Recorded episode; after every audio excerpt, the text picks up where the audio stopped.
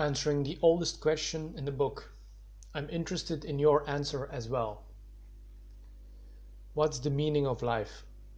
It's one of the oldest questions in the book, and it always comes up every time you have a deep conversation with someone.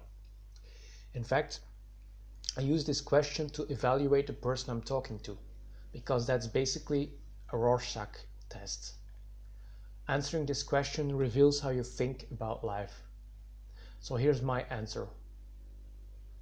Throwing a flower in your face. First of all, I would say the question is flawed. It's only a question or a question only a human a highly intelligent species would come up with, and only the human brain could have conceived, conceived of that question.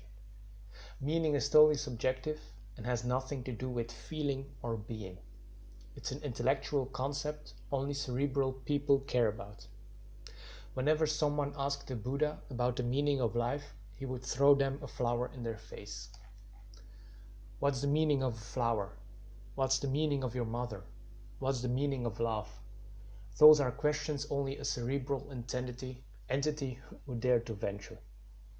It reminds me of the theologic, theological discussions in the 15th century about the number of angels that can dance on a pin. So here's my first possible answer to the question. It's the wrong question to ask. Another go at it. You're rolling your eyes right now. Yes, I can tell. Don't ask me how. You're right, I kind of cheated by not giving a straightforward answer. The kids would call that lame. So let me display a bit more effort and have another go at it. What's the meaning of life?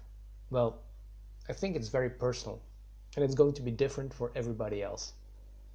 And again, I think the question is wrong and really should be what meaning do you give to your life?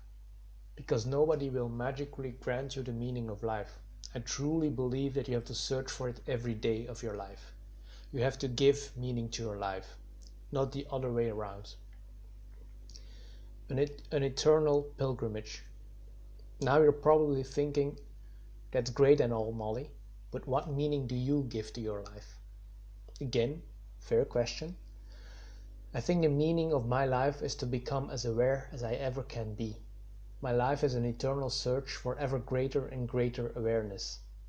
I started out as a pseudo intellectual engineering student, and I'm going to end this journey someday as a full blown awakened demigod. But for now, I'm still on a tough climb towards a distant summit. I'm still climbing every day and figuring out the route as I go. My life is an eternal pilgrimage, and I like it that way.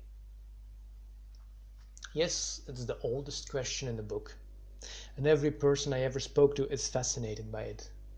Someone once told me that the meaning of his life is helping other people, and he truly meant it.